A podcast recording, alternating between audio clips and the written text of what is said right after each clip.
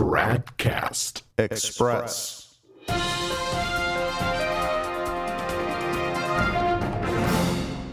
Tradcast Express, it's Wednesday, February 23rd, 2022. What game is Francis playing with the priestly fraternity of St. Peter? That is the title of our latest blog post, which you can find at novusordowatch.org.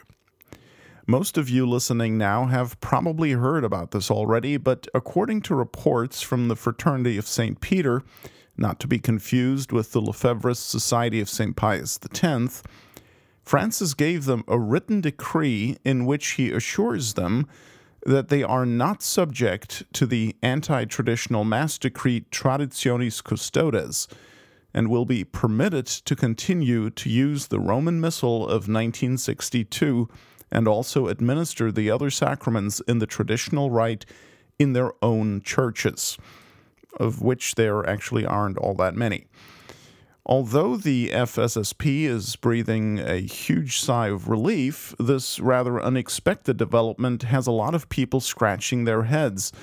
And a number of semi trad commentators I've seen online so far are not exactly in ecstasy over this simply because they've learned not to trust Jorge Bergoglio. It is noteworthy, by the way, that so far the Vatican has not confirmed the existence of this decree, nor has a scan of it been made available. The only source affirming its existence so far is the Fraternity of St. Peter. Now, of course, they're not going to lie about that, not only would that be uncharitable to suppose, it also wouldn't make a whole lot of sense because lying about this would be of no benefit to them. But then, who knows what the Frankster is up to? Wouldn't surprise me if he ends up denying the authenticity of the decree, or hey, maybe he wrote it in magic ink. Or perhaps he will simply revoke it again in a few weeks. Keep in mind that what Francis giveth, Francis can also taketh away. I'd say trust Bergoglio at your own risk. In any case, you can read all about that, see various reactions, and our own analysis and commentary at novusordowatch.org slash wire. The blog post dated February 22nd, entitled What Game is Francis playing with the fraternity of St. Peter. And spoiler alert, although we do not profess to know just what game he's playing, what we do know is that he's cheating. In other news, the website 1 Peter 5 published an article by Jeremiah Bannister on January 15th of this year with the title Re Evangelizing Our Separated Brethren the Sedevacantists. Now, I have to say, I'm touched, you know, that finally someone would reach out to us lost souls and try to. Wait a minute. What is Bannister doing? Evangelization? Does he not know that his own definitely valid Pope isn't really into that sort of thing? And besides, just a few weeks ago, on February 2nd, Francis stated during his general audience that no one can exclude himself from the church and that even apostates are part of the communion of saints on account of their baptism. So, what's Bannister worried about? Separated brethren. Furthermore, in his 2019 so called apostolic exhortation, Christus Vivit, paragraph number 154, the false Pope Bannister wants to convert us to, wrote, quote, Friendship with Jesus cannot be broken. He never leaves us, even though at times it appears that he keeps silent. He never breaks his covenant. He simply asks that we not abandon him. But even if we stray from him, he remains faithful, for he cannot deny himself. Unquote. Now, that final clause he remains faithful for he cannot deny himself. That is a quote from 2 Timothy chapter 2 verse 13. It's too bad Francis didn't also quote the preceding verse, verse 12, which says, If we suffer, we shall also reign with him. If we deny him, he will also deny us. So much for our friendship with Christ being unbreakable. Obviously, mortal sin will break it. Yeah, I think I know why Francis didn't quote that part. Now, the ever so solicitous Mr. Bannister writes in his article that his intention is to lead Sedevacantists, quote, back to that truly traditional posture of assent and obedience that so fittingly becomes the faithful son and daughter of Rome in full communion with the Catholic Church. Unquote. So surely he would never himself deviate from Francis' teachings, right? So then, what's this business of re evangelizing Sedevacantists about? Now, I have to say that Bannister's article is devoid of real substance. It's basically a fluff piece that tries to impress, but it runs pretty much on rhetoric, patronizing and logically fallacious rhetoric at that the way it reads, you get the impression that the author is leading up to some great slam dunk refutation of Sedevacantism, but then that refutation never comes. He tries to paint Sedevacantists as Protestants while ignoring the fact that the one openly pushing Protestant ideas is the very Pope he's trying to convert us to. It is Francis who had the Martin Luther statue in the Vatican. It's Francis who said in one of his many airplane interviews that he believes Luther was right on the doctrine of justification, which was put under anathema by the Council of Trent, by the way.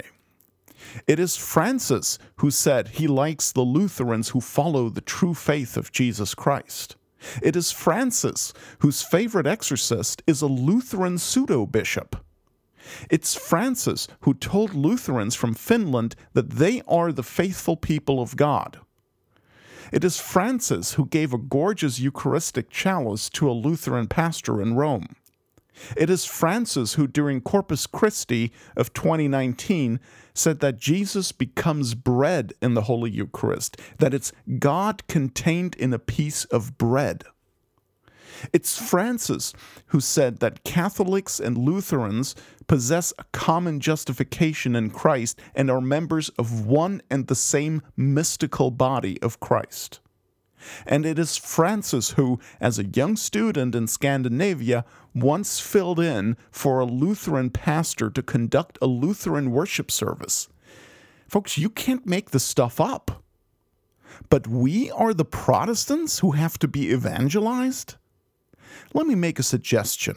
If Jeremiah Bannister wants to evangelize someone, start with Jorge Bergoglio.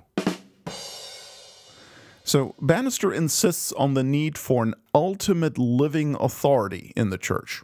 Fair enough, fair enough. But he leaves out of account the inconvenient fact that if Francis is that living authority, then we don't need an ultimate living authority because then that authority would only be a great hindrance, not a help to our salvation.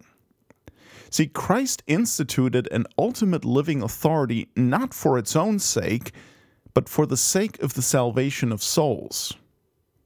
So, no thanks, Mr. Bannister. We are sedevacantists. We reject your pseudo popes precisely because we don't care to be Protestants. Next, let's turn to an article released over at The Remnant on February 16th, written by Dr. Robert Morrison. It's entitled Francis May or May Not Be Pope. What are we going to do about it? In it, the author concedes that Francis seems dedicated to destroying the papacy and that he basically accepts every religion other than Catholicism. But for some reason, Morris then asserts that Francis, quote, may take the most pleasure in seeing scores of faithful Catholics declare that he is not Pope, unquote. I don't think so. Although he certainly does enjoy creating chaos, the one thing his whole charade runs on is the idea that he is the Pope of the Catholic Church. If you take that away from him, everything collapses.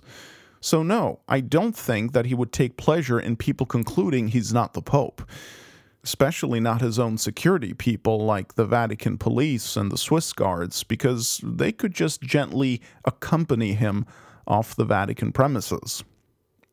Anyway, Morrison recommends we let ourselves be guided by Archbishop Marcel Lefebvre. He doesn't say why. Apparently, each Catholic can just choose to follow a bishop he likes, except the Pope, of course. And Lefebvre said that he didn't consider himself qualified to say whether Paul VI was the Pope or not. On the other hand, apparently he did consider himself qualified enough to reject Paul VI's magisterium and his liturgical reforms, especially the new Mass, and so on. Isn't that interesting? Look, folks, this is not a question of authority, it's a question of logic. If the apparent pope imposes heresy on the church or other dangerous errors, and if he imposes invalid or otherwise sacrilegious liturgical rites that in themselves are harmful to souls and lead the faithful astray, and if the church teaches that a true pope cannot do such a thing, then it is not only permitted but necessary for you to conclude that the apparent pope is not a true pope but a false one. That's all it is.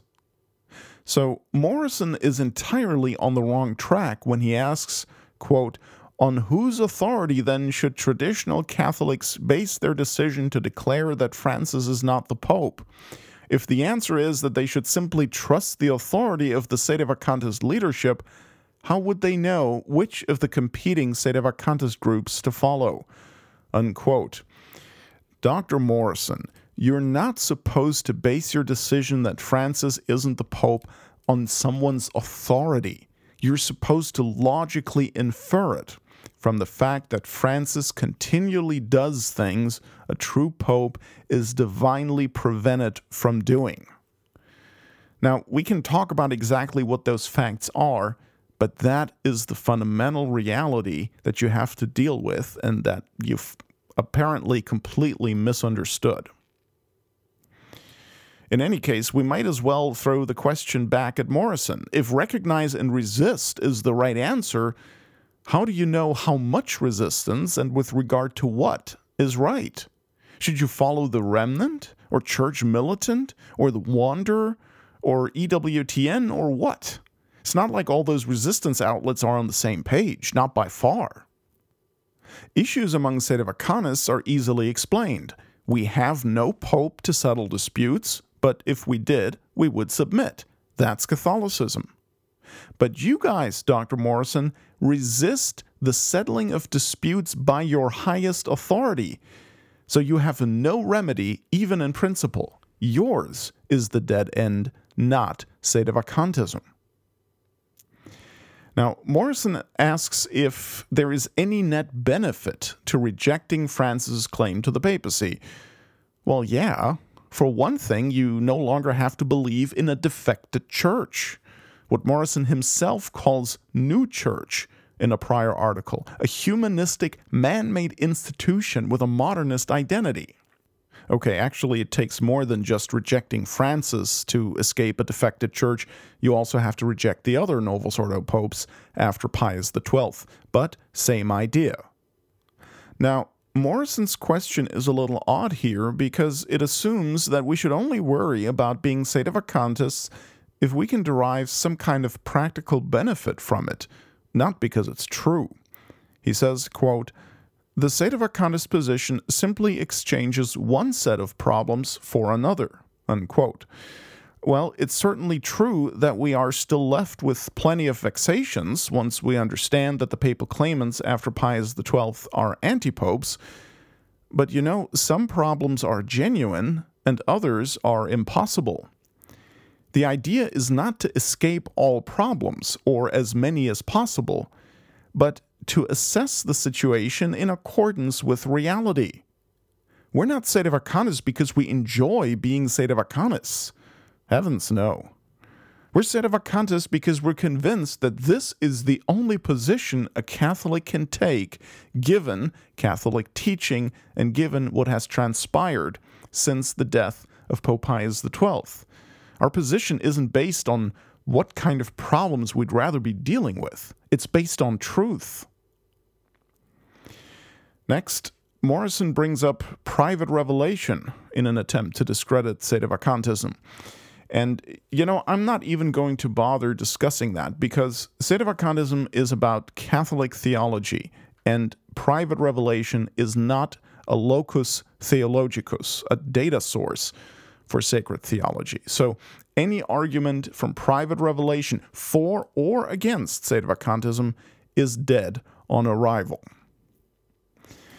Then the author opines that, quote, regardless of whether Francis is Pope, we need fully Catholic bishops to guide us, unquote. But that's just begging the question because a bishop can only be fully Catholic if he is subject to the Pope and in communion with him. See, you can't escape that problem. There is no Catholicism apart from the papacy. Now, don't misunderstand. I'm not saying that there must always be a pope or that you cannot be a Catholic when there is no pope reigning. I'm saying that you cannot have Catholicism and leave the pope question aside as if it didn't really matter, as if it were some optional add on, as if you could just cut the papacy out of Catholicism and go on your merry way without it. It's not possible. Next, Morrison trots out that old resistance quote from St. Robert Bellarmine again, which, by the way, has nothing to do with resisting a pope's magisterium or anything like that, but the semi-trads keep using it anyway, you know, as if they were actually interested in following St. Robert Bellarmine on the papacy. And then uh, Morrison concludes by noting that until God shows us the way out of this mess, we have to follow and defend the immutable Catholic faith. You know, that is a great idea. Defend the immutable Catholic faith. Maybe he can start by defending the Catholic dogmas and doctrines on the papacy. And last but not least, Chris Jackson has published another theologically irresponsible piece, also at The Remnant. It is dated February 22nd and entitled The Perfect Bishop's Response to Traditionis Custodes. In that article, Jackson brings up the case of Christophe de Beaumont, who was Archbishop of Paris in the 18th century, and he props him up as a model for Catholics to follow in resisting a papal decree. Just as Archbishop Beaumont resisted Pope Clement XIV's decree abolishing the Jesuit order in 1773, so Catholics today are called to resist Francis' decree Traditionis Custodes, Jackson argues. There's just one problem. Jackson simply assumes that Archbishop Beaumont's resistance was praiseworthy and justified. He doesn't prove it. But that's crucial because just because a bishop resisted the pope doesn't mean it was the right thing to do. How many bishops can you find in church history who refused to comply with a papal decree at some time or another? Just because some bishops were disobedient doesn't mean that they were allowed to be. Come on. Would Jackson also praise a bishop who defied Pope St. Pius X? No? Why not? Why can Pope Clement XIV be defied but not Pius X. So, yes, it is clear that Archbishop Beaumont definitely did resist Clement XIV's brief Dominus ac Redemptor because he sent the Pope a letter basically saying, heck no, I'm not complying. So, he was in your face about his resistance. But this is serious stuff because Pope Clement had made clear in that decree that anyone who resists it would incur immediate excommunication. And Jackson even quotes that. So, what Jackson is actually doing here is he's encouraging Catholics to follow the precedent of a disobedient 18th century archbishop who incurred automatic excommunication for defying the Pope's suppression of the Jesuits.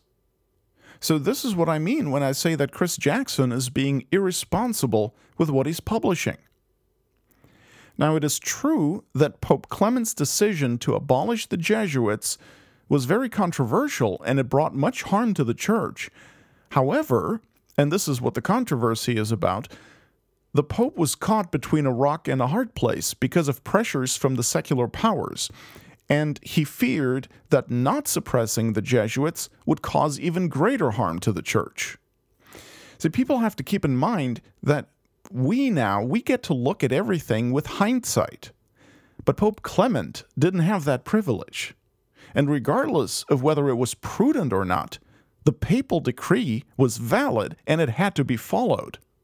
When the Pope says that the Jesuit order is no more, then it is no more. That's how the papacy works. And just because one bishop in France didn't comply doesn't mean squat. Interestingly enough, there is another bishop Jackson could have quoted on this, but chose not to. And that bishop is St. Alphonsus Liguori. St. Alphonsus, who was bishop of uh, Sant'Agata di Goti, a diocese near Naples, Italy, was not happy about the suppression of the Jesuits, but he knew that what the vicar of Christ binds on earth is bound in heaven. And he also knew how serious it is to incur excommunication. Now, here's what St. Alphonsus said about Pope Clement's abolition of the Jesuits quote, Poor Pope! What could he do in the circumstances in which he was placed, with all the sovereigns conspiring to demand this suppression? As for ourselves, we much keep silence, respect the secret judgment of God, and hold ourselves in peace. Unquote. That quote is found in the Catholic Encyclopedia of 1912 in the article on the suppression of the Jesuits. So let's recap. St. Alphonsus was grieved by the papal decision. At the same time, he defended the Pope. That is, he sought to excuse him, recognizing the extremely difficult circumstances in which he found himself. And St. Alphonsus did not resist or speak against this decision because, prudent or imprudent, he understood that the papal judgment was God's judgment, since what the Pope binds on earth is bound in heaven. So, listen up, Chris Jackson. Unlike Archbishop Beaumont of Paris, St. Alphonsus is a canonized saint and doctor of the Church and as such is truly a model to follow. Tradcast Express is a production of Novus Ordo Watch. Check us out at tradcast.org, and if you like what we're doing, please consider making a tax-deductible contribution at novusordowatch.org slash donate.